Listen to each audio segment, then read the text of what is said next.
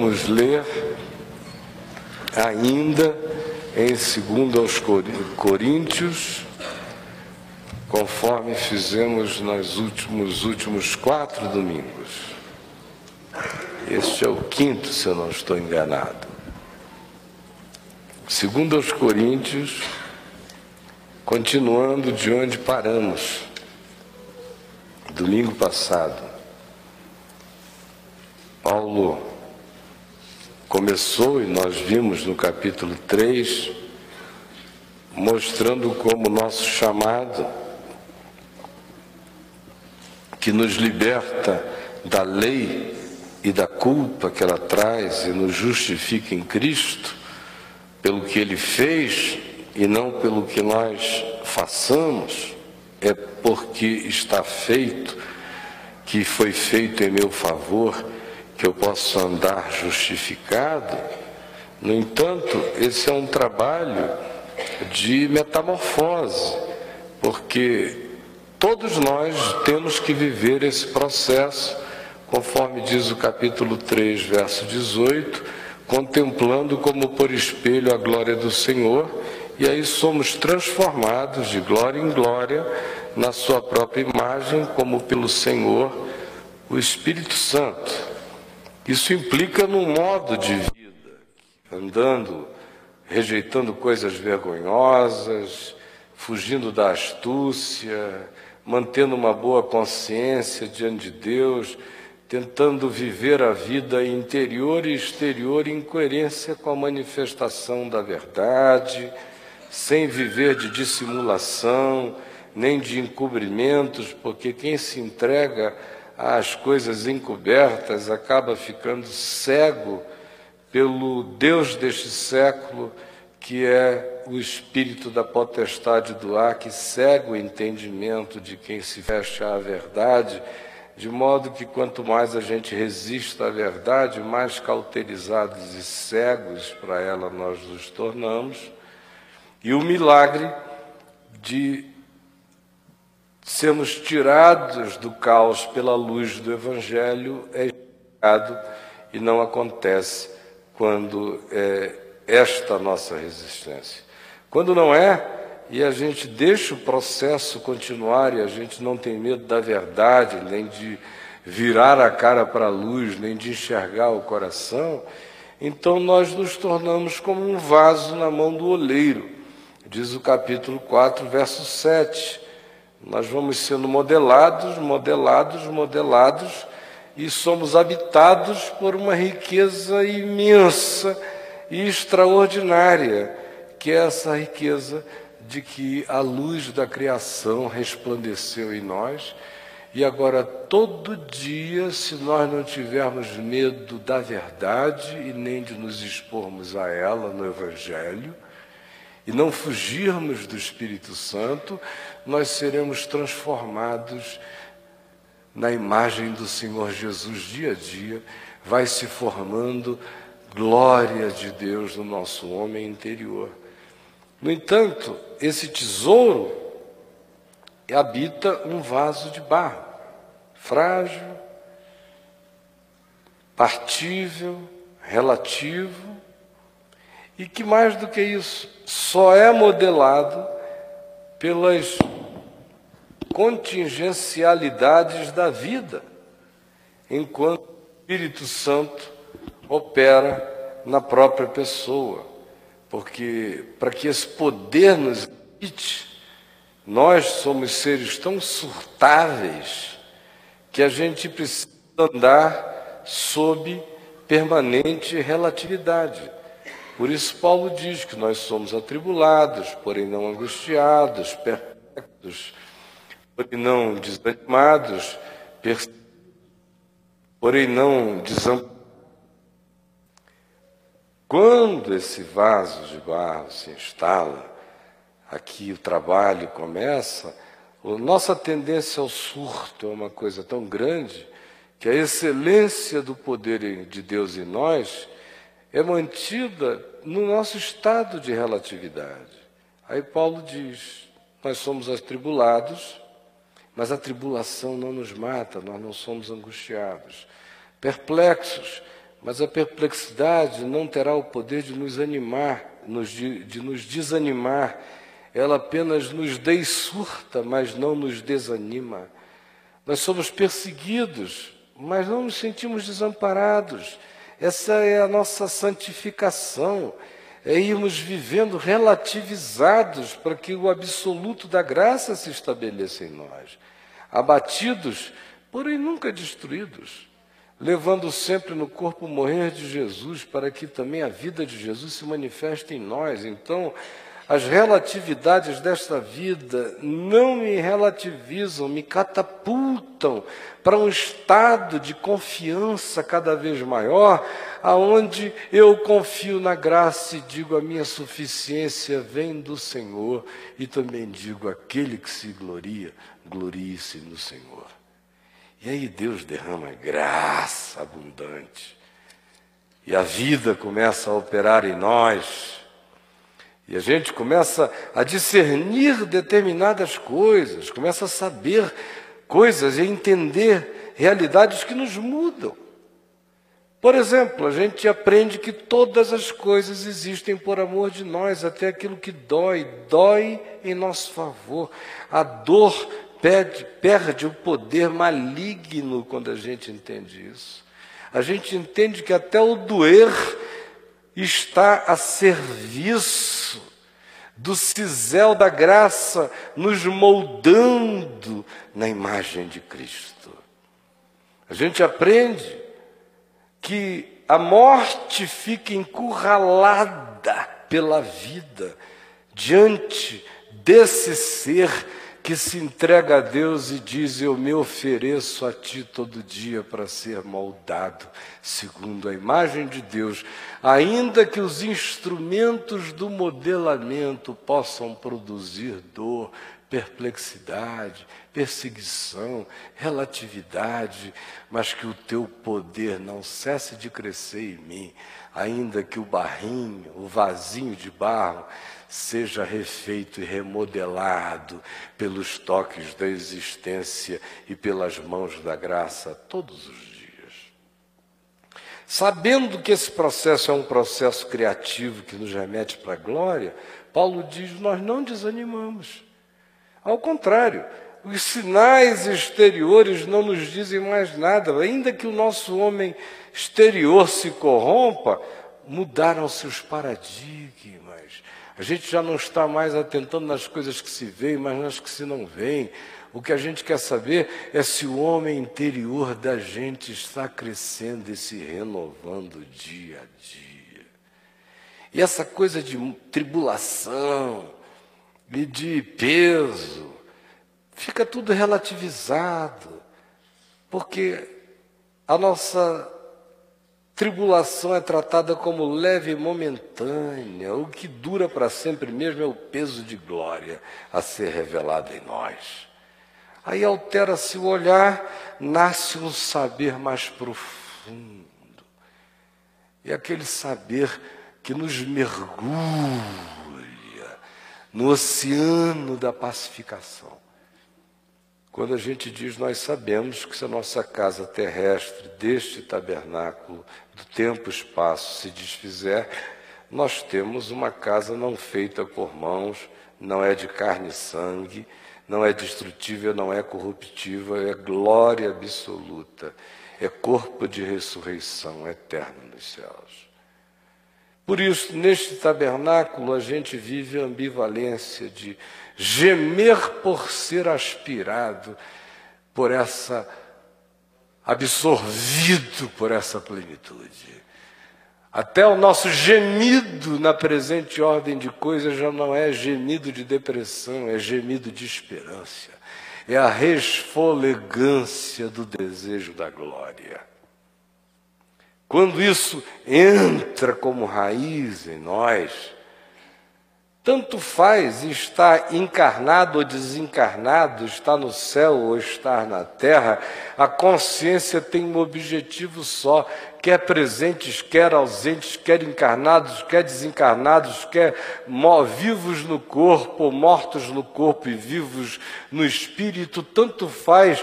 O objetivo da vida já não tem mais a ver com o céu nem com a terra, só tem a ver com Deus. É quando a vida chega nesse ponto em que você não é de Deus para ser safado do inferno e não é de Deus para se premiar com o céu, mas você é de Deus por causa de Deus. É que Paulo diz: você entra naquele estado em que a existência quer ser para se tornar agradável a Deus. Não com legalismo, nem com justiça própria, mas com confiança na justificação que Jesus já nos deu e que gera em nós, pela gratidão, uma nova pulsão, que é aquela que raciocina no espírito e diz: Um morreu por todos, logo todos morreram, para que aqueles que vivem não vivam mais para si mesmos, mas para aquele que por eles morreu e ressuscitou. Isso, quando entra em nós, gera uma diarreia, um constrangimento visceral, que nos põe no andar da nova criatura, conhecendo a Jesus agora não segundo a carne, mas conhecendo a Jesus no espírito, como numa cópula, como num casamento, cumprindo o que ele disse: aquele que me ama, meu Pai o amará. Aquele que me ama, esse tem os meus mandamentos, e aquele que tem os meus mandamentos e os guarda, o Pai o amará e eu também o amarei e me manifestarei a Ele. Aí você começa a se tornar um com Ele. Seu processo vai se fundindo nele e a promessa dele vai se realizando cabalmente, experiencial, existencial e palatavelmente pela fé no seu espírito, quando ele disse: Pai, para que seja assim, eu neles, tu em mim e eles em nós, para que eles sejam aperfeiçoados nessa unidade com a gente. Aí Paulo chega onde eu quero chegar hoje, que é para terminar aqui essa nossa última reunião, né? Capítulo 5, verso 18. Ora, tudo isto, tudo isto, tudo isto provém de Deus, que nos reconciliou consigo mesmo por meio de Cristo esse processo inteiro aqui só é possível porque os impossíveis dos homens são possíveis para Deus. Lembram quando Jesus amou a um jovem rico que aparentemente queria segui-lo, que era um bom moço, e Jesus, amando o moço, viu que o rapaz estava cheio de justiça própria e queria saber o que ele deveria fazer para herdar a vida eterna. E Jesus, ao final daquele diálogo, disse a ele: Olha, vai, vende tudo que tem, já que tu estás achando que tu és melhor do que todo mundo. Então completa o amor. Vai, vende tudo que tu tens, ele era rico a beça, dá aos pobres, e tu terás um tesouro nos céus, e vem e segue-me. E o rapaz foi triste por ser dono de muitas riquezas. Aí Jesus disse: Quão dificilmente entrará um rico no reino dos céus. Lembram disso? E aí os discípulos dele, olhando em volta, ele disse assim, Senhor, quem é que pode ser salvo então? É impossível. Se esse cara aí não pode entrar, quem mais vai entrar? Aí Jesus disse: os impossíveis dos homens são possíveis para Deus. Dificilmente um rico entrará no reino dos céus. Aí eles perguntam: então quem vai entrar? Jesus diz: olha, o negócio de vocês é o impossível. O negócio do meu pai, o negócio de vocês é o possível, o negócio do meu pai é o impossível. Do ponto de vista humano, um rico não entra, ninguém entra. É como fazer um camelo passar pelo fundo de uma agulha, não passa. Agora, salvação, esqueçam, é uma impossibilidade absoluta para todo ser humano. Por isso é que ninguém se autossalva. Mas os impossíveis dos homens são possíveis para Deus. Toda salvação é impossível, gente. Se você, pela fé, diz, eu creio que a graça de Jesus me salvou, saiba, você crê que o impossível atingiu você. Só isso. Salvação é o impossível aplicado de maneira unilateral e radical. Ora, Paulo diz: tudo provém de Deus que nos reconciliou consigo mesmo por meio de Cristo, do Cristo eterno que como Cordeiro de Deus já havia sido imolado antes de haver criação, antes de haver universo. Antes de Deus criar, já prover a graça para o que criaria. Tão unilateral é esse amor, por isso ele amou, ele não amou o primeiro apenas, é o amor dele que cria tudo, e depois que cria, ele diz: Eu criei porque já havia me imolado pelo que eu próprio criaria por amor. Tudo provém de Deus, que nos reconciliou consigo mesmo por meio de Cristo. E hoje, eu que recebi tudo isso, que sou esse vaso de barro habitado por esse tesouro, que vai crescendo em mim dia a dia, pelos mecanismos absurdos da existência, aonde maus tratos produzem algo que eu mesmo não podia entender, aonde uma perseguição adocica uma dimensão do meu ser que de outro modo não seria atingida, aonde a relatividade da vida vai produzindo padrões absolutos de caráter em mim, aonde as próprias cicatrizes da existência vão contribuindo para gerar paradoxalmente a formosura do rosto de Deus em mim e no meu ser. Eu que estou provando isso, reconhecendo isso, me vendo uma nova criatura todo dia nesse processo, sendo visceralmente constrangido por esse amor que me perplexifica e que inverte os meus valores e que me mostra que o que é e permanece não é o que se pega nem o que se apalpa, e me mostra que quem transfere a consciência e a existência para essa dimensão eterna, se torna praticamente invulnerável a todas as implicações desta existência de dores, lutas e conflitos. Porque nós nunca perdemos o bom ânimo, nunca desanimamos, porque a tentamos não nas coisas que se veem, mas nas que se não veem, visto que as que se veem são temporais e as que se não veem são eternas. Ora, tudo isso provém de Deus, que nos deu o ministério da reconciliação, que nos deu o ministério dessa mesma reconciliação. Deus fez assim, disse: agora vá lá e faz, e tu também. Você entendeu? Disse amém para tudo isso. Aleluia, aleluia, aleluia, aleluia. Que bom, eu recebi o tesouro. Aleluia, aleluia.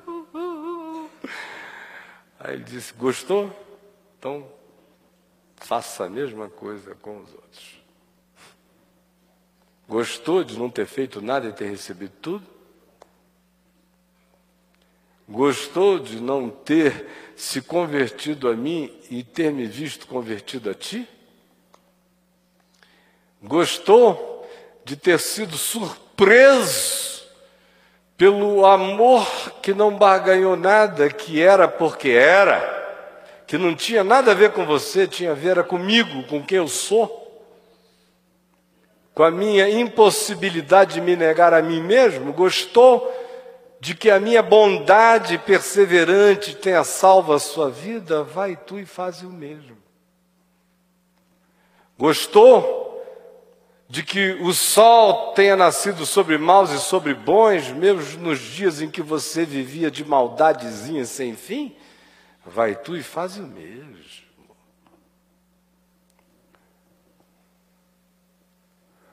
Ou não foi o amor e a bondade de Deus que nos conduziram ao arrependimento? Vai tu e faz o mesmo. Ora, tudo provém de Deus. E ele nos concedeu o mesmo ministério, significando que agora tudo provém de mim. A graça que eu recebo, eu passo adiante, eu recebo, eu passo adiante, eu recebo, eu passo adiante, eu recebo, eu passo adiante, eu viro um, um atravessador sem gargalo da misericórdia. Este é o meu karma repetir o amor, a graça, a bondade, a reconciliação, a salvação, o perdão de Deus no mundo. Você chama isso de karma? Eu chamo isso de essa é a minha caris, essa é a minha graça. Graça. Mas tem gente que parece que é um karma. Ai, meu Deus. Ai, a gente foi perdoado assim de graça agora, senão. Não dá mais. É, um, é uma ênfase do caminho da graça esse negócio. Perdoa as nossas dívidas assim como nós perdoamos aos nossos devedores.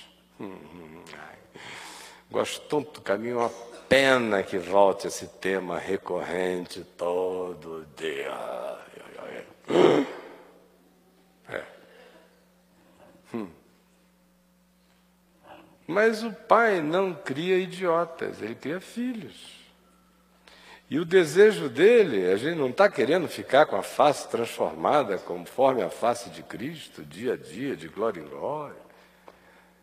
Ficar conforme o Filho de Deus. Ele quer dizer para cada um de nós: eis aqui mais um filho amado em quem eu tenho todo o meu prazer. Todo dia porque na dimensão do que tenhamos alcançado estejamos dando tudo. Tudo. Não sem setbacks, não sem retrocessos, mas com a certeza absoluta de que nós não somos daqueles que retrocedem, a gente avança e prossegue, esquecendo das coisas que para trás ficam, prosseguindo para o alvo para aquelas que diante de nós estão. Ele vem e nos concedeu o ministério da reconciliação. Tem um monte de gente trabalha com ministros e para ministros, não é, em Brasília? Ou em ministérios. Às vezes eu ouço alguém falar assim, o meu ministro. Não, o meu viajar, vou aproveitar, vou viajar também. Meu ministro vai sumir um mês, vou aproveitar, vou sumir também.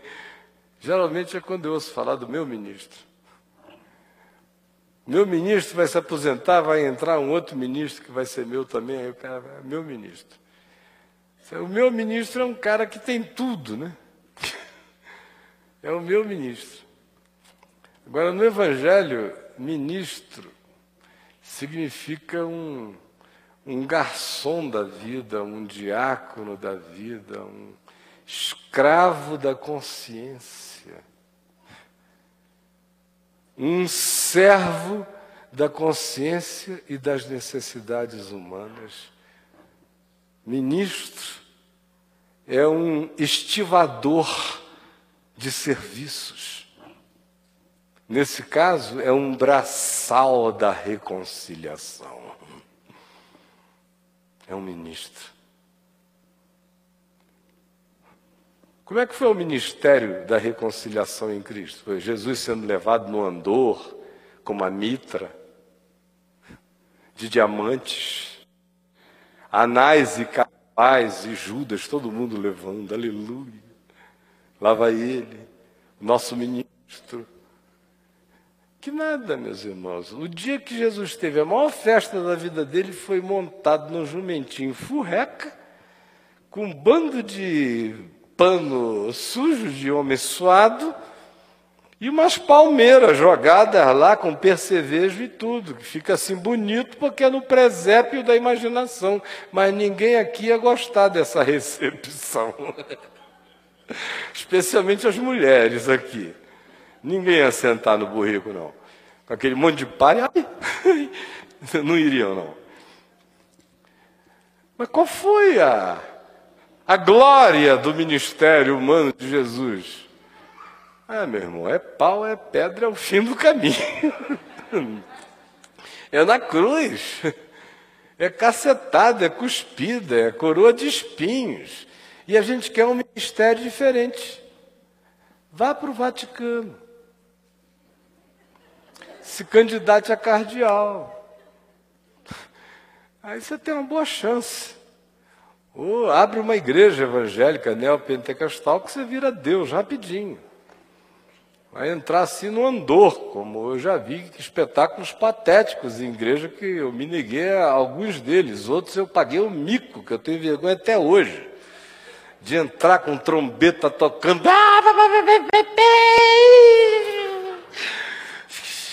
Tem gente, tem uns caras que todo domingo toca trombeta para eles. Agora vai entrar o missionário.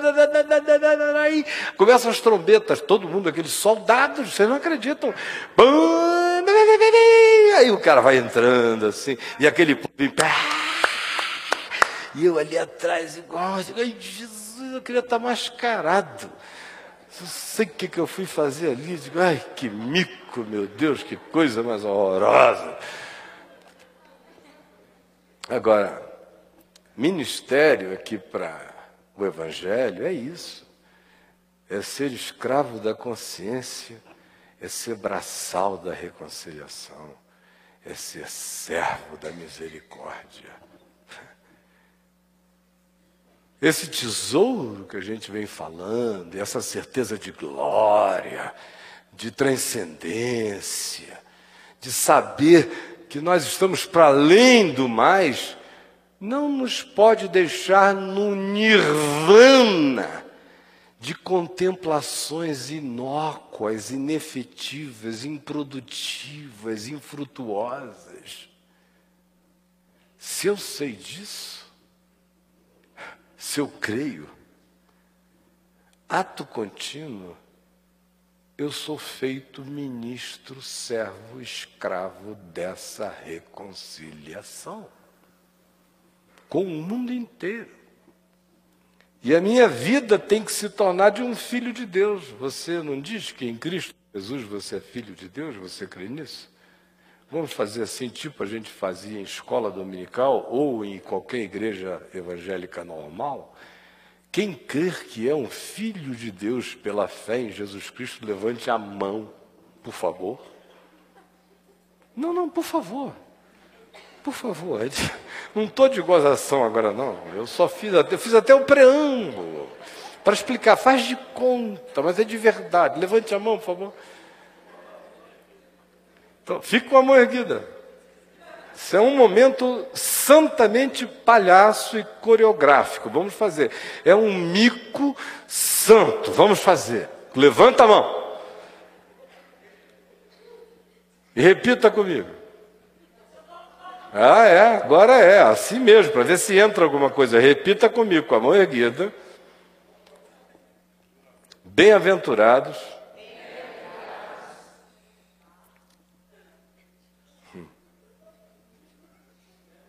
Você crê nisso? Bem-aventurados os reconciliadores, porque eles serão chamados filhos de Deus. Então não adianta você levantar a mão dizendo eu sou um filho de Deus, porque se você não é um reconciliador, você é um filho da. Não é de Deus. Não é. De Deus é filho da reconciliação. Quem não é filho da reconciliação ainda é filho, é bastardo na linguagem de Hebreus. Agora a gente fica se jactando, eu sou filho de Deus, porque eu aceitei Jesus. Quem é que disse que você tem esse poder de aceitar Jesus, meu cara?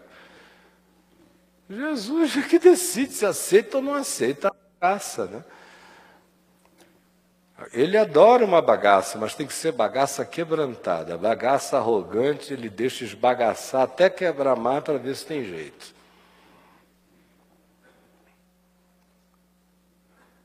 Agora, quem diz aqui que é filho de Deus, se torne filho da reconciliação.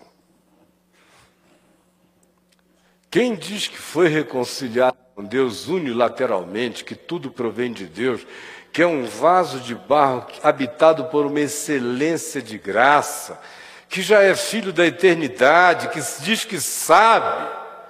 Então, pelo amor de Deus, não tem outra alternativa. Se tudo isso provém de Deus de graça para comigo e unilateralmente, a implicação é que ele nos deu o ministério da mesma e da única reconciliação. A saber, que Deus estava em Cristo reconciliando consigo o mundo, unilateralmente, não imputando aos homens as suas transgressões, não atribuindo aos homens as suas transgressões, mas unilateralmente cancelando-as e nos confiou. Que palavra mais pesada para o verme, para o vaso de barro, para esse ser ambíguo.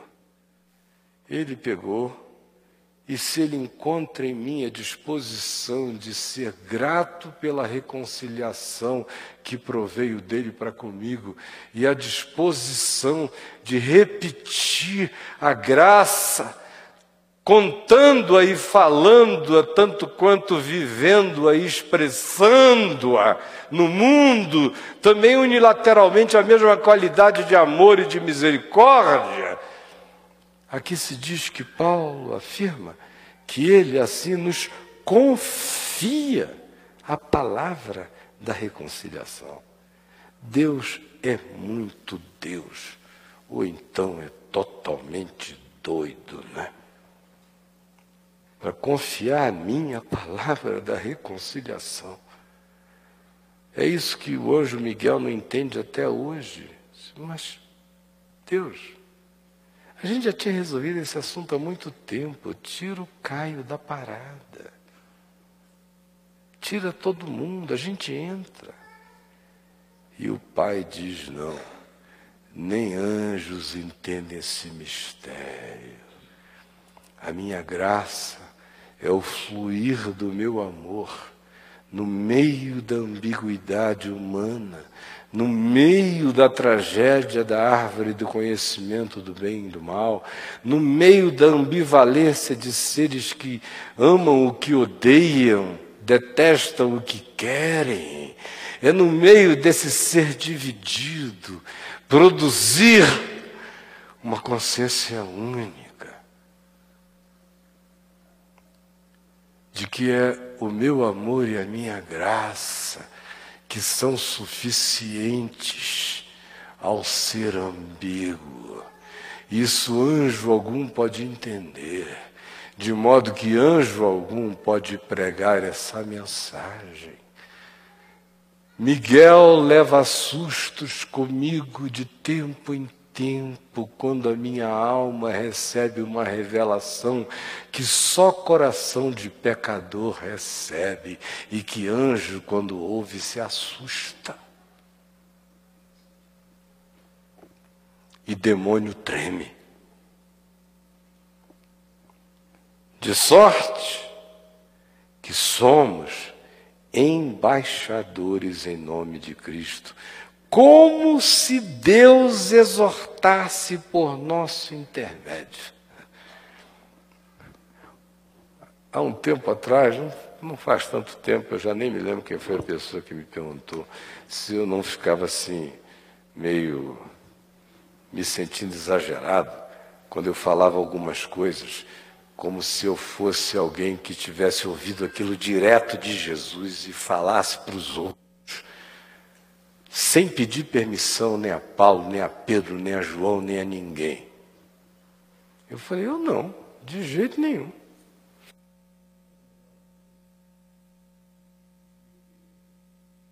Nem João, nem um apóstolo, nem eu melhor do que ninguém, todo mundo semelhante a nós, nem Elias era melhor do que eles. Tiago mesmo dizia: olha, todo mundo aqui é farinha do mesmo saco.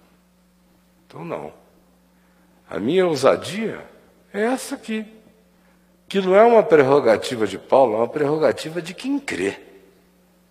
Quem crê pode dizer isso, de sorte que eu, Caio Fábio de Araújo Filho, dos quais dos, entre os pecadores sou o principal, me tornei embaixador em nome de Cristo como se Deus exortasse por meu intermédio. Por isso, em nome de Cristo, eu rogo que vos reconcilieis com Deus. Porque aquele que não conheceu o pecado, ele, o Pai, o fez, fez Jesus se tornar pecado por nós, para que nele, Jesus, fôssemos feitos justiça de Deus.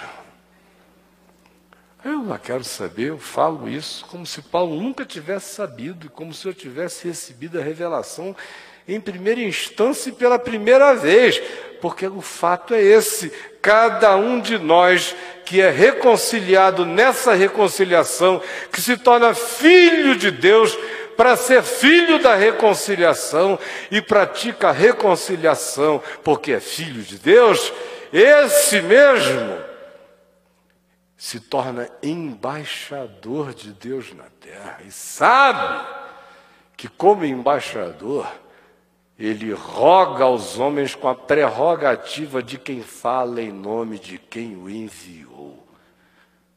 Por isso eu rogo como se Deus falasse por meu intermédio, ou ele não fala.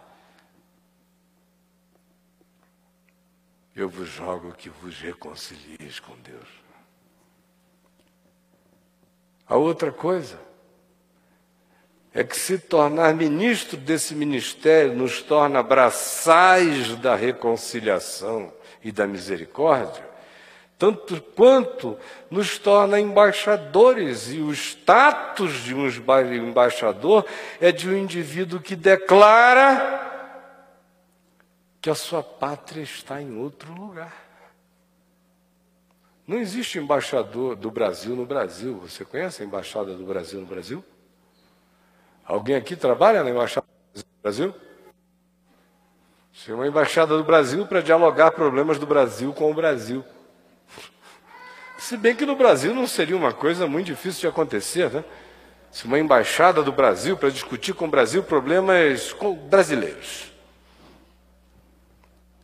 Tem embaixada estrangeira no Brasil. E cada embaixador fala assim com aquele sotaque esforçado para entender e comunicar as políticas que vem de cima de outros níveis, como os brasileiros,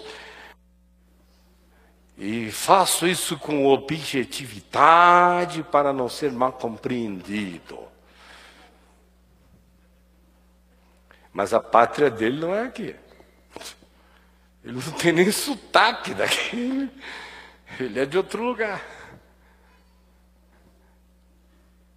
Eu sou embaixador de Cristo Jesus e sei que a minha pátria está nos céus, a minha morada é lá, as coisas que daqui são temporárias, é passagem de diplomata, entendeu?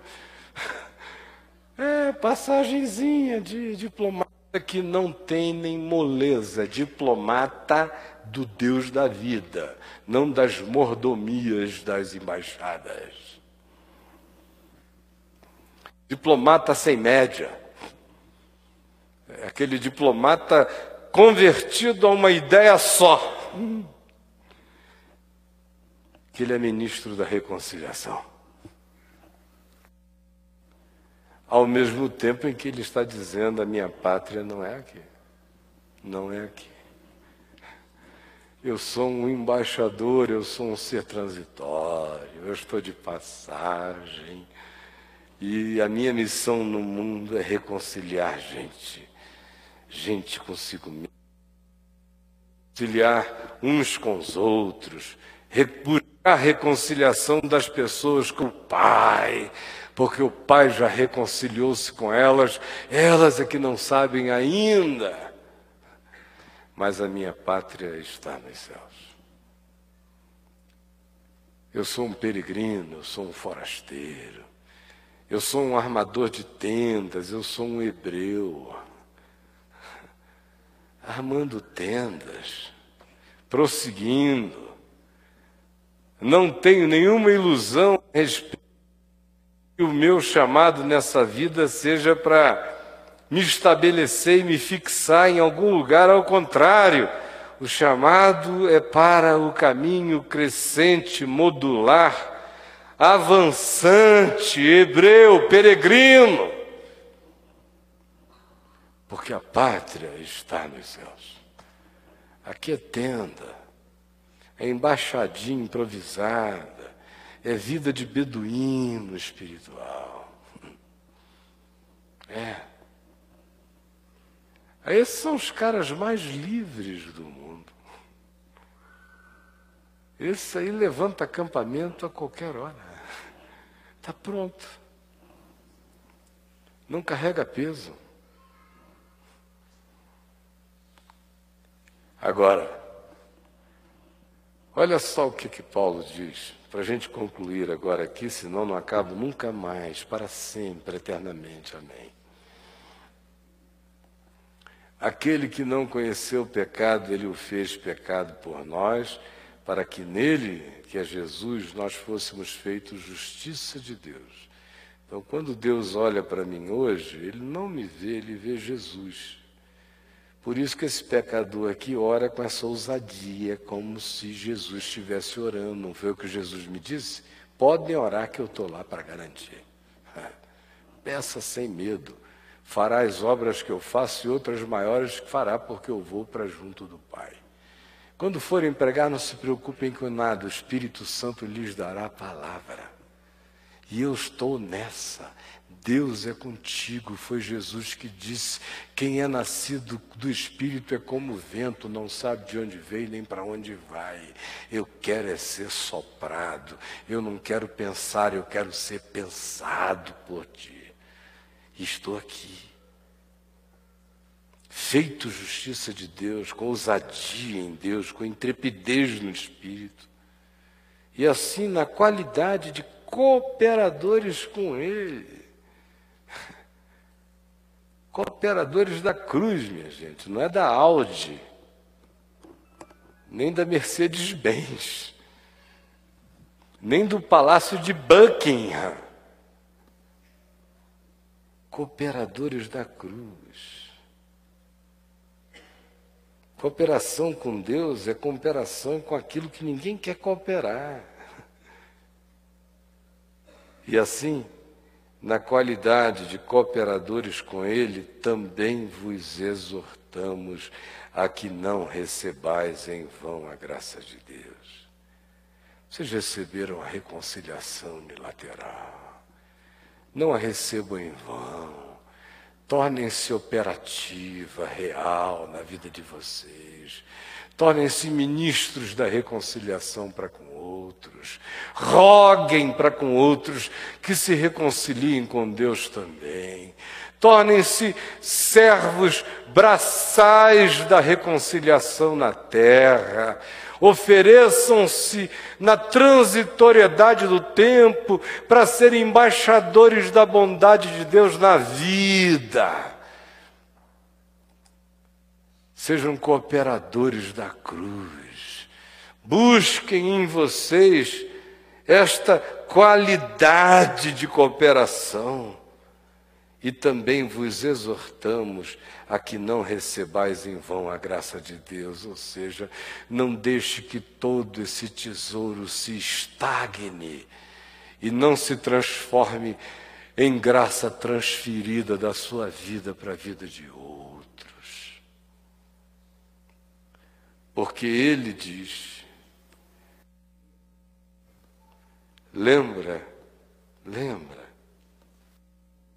acha aqui, ou como tu me procuraste, eu te ouvi no dia da oportunidade, eu te socorri no dia da salvação. Você lembra? Você teve que pagar alguma coisa? Custou alguma coisa? Foi tudo de graça? Quanto é que você acha que custariam os seus pecados?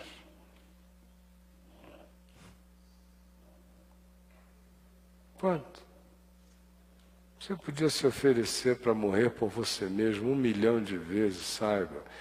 Você é pior do que um milhão de mortes suas conseguiriam fazer remissão por você mesmo.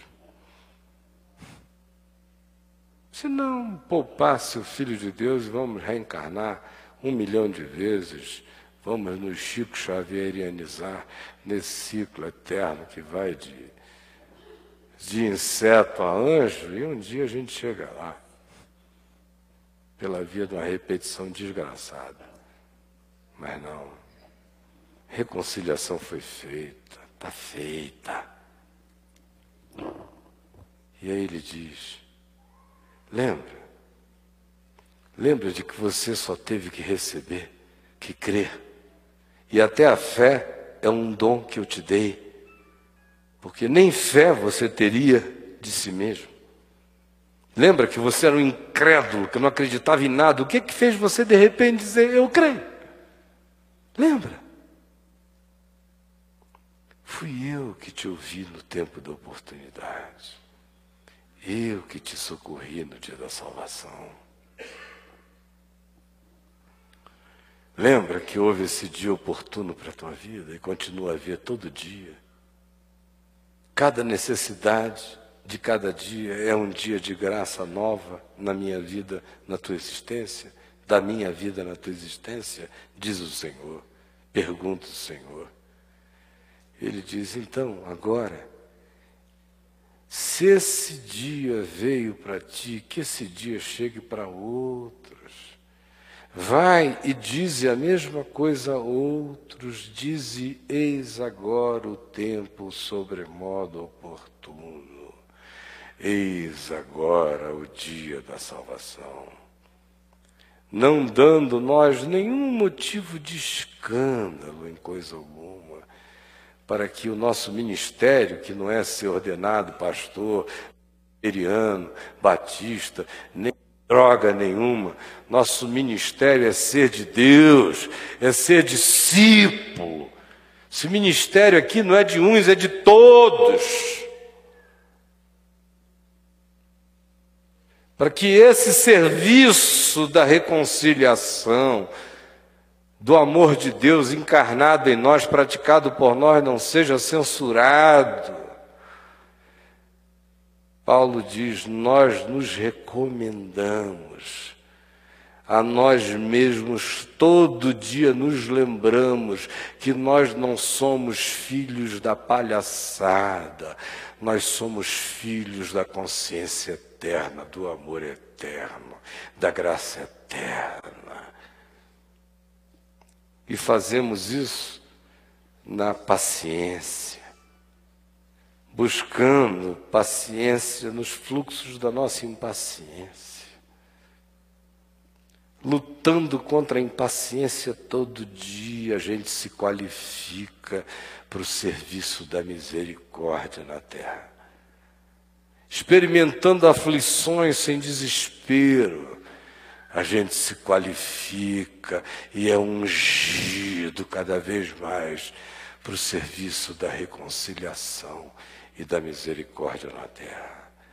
Nas privações, a gente desenvolve rigidez, bondade, compreensão e misericórdia para a reconciliação na terra. Nas angústias nossas, a gente desenvolve empatia para a prática da reconciliação na terra. Nos açoites, a gente aprende o significado da dor para que a gente aprenda o significado da solidariedade com os que precisam de reconciliação na terra. Nas prisões, a gente entende o estreitamento dos aprisionamentos para que a gente mesmo ensine aos outros a verdadeira liberdade que não nasce dos espaços nem do tempo, nasce da dilatação da alegria do Evangelho e da glória de Deus em crescência no nosso coração. Nos tumultos, que revelam a nossa relatividade ante as interpretações humanas, mas que não tumultua nossa paz no coração, nos trabalhos que não nos poupam, que não nos descansam, mas que nos fazem crer todos os dias que a nossa maior atividade ou esforço de dar-nos no tempo presente não é para comparar com a alegria de glória, de descanso a vir a ser revelado em favor de todos nós. Nas vigílias, nos jejuns, na pureza, no saber, na longanimidade, na bondade, no Espírito Santo, no amor não fingido, nessas coisas todas é que todo dia a gente tem que buscar se requalificar na palavra da verdade, na atualização do poder de Deus, no exercício da fé todo dia, seja pelas armas da justiça, sempre pelas armas da justiça, quer aquelas ofensivas, quando a gente resiste ao diabo, ele foge de nós, seja nas ofensivas, quando a gente parte para as cabeças e bota exércitos espirituais para correr. Seja por honra, quando nos honram, seja por desonra, quando nos desonram caluniosamente, não importa, até a desonra nos qualifica, nos torna mais rijos, quando a gente a encara sem amargura, quando já estamos livres da tirania das reputações, já não vivemos mais de honras humanas, mas da certeza do que Deus sabe de nós. Seja por infâmia, ou seja por boa fama, seja quando digam esse cara não presta, seja quando digam eis que chegou o anjo do Senhor, não interessa, nada disso nos importa. Às vezes andando com gente dizendo ali vai o enganador, enquanto os anjos dizem eis que aquele que anda ali entre os homens é muito bem verdadeiro às vezes com gente virando a fingindo que não te conhece, entretanto, os principados e potestades dizendo: Eu sei quem é Caio. Como se estivéssemos morrendo. Com gente dizendo: Ah, está morrendo. Contudo, eis que vivemos. Como se tivéssemos sido castigados mas olhe bem para nós, veja, qualquer coisa, o que você vai ver é que nós não estamos mortos. Entristecidos, às vezes, porém sempre alegres. Pobres, Não posso nem dizer isso de mim. Perrenguinhos bobos, aqui ou ali. Bobagem, blasfêmia se eu dissesse isso. O que eu poderia dizer aqui é longe, estelarmente longe de ser rico. Mas a verdade me manda dizer que nem pobre eu posso ser. Agora, a verdade me manda dizer que, apesar disso, a minha vida, pela misericórdia de Deus, vem enriquecendo a muitos desde que eu sou garoto. Nada tendo, isso é fato. Possuindo tudo, é mais fato ainda. Esse é o ministério, é para essa vida, é para essa reconciliação. Nós fomos chamados, foi para isso aqui, minha gente. Se contaram outra história para vocês, enganaram. Hoje é a chance de você pular fora do caminho da graça. Não volte nunca mais se você não gosta disso. Se você não crê nisso, está liberado. Tá legal? Eu sou o primeiro a dizer a você: não volte nunca mais se você não gosta de amor, nem de graça, nem de misericórdia. Se você quer a graça vã só para cafuné na sua cabeça, bye bye.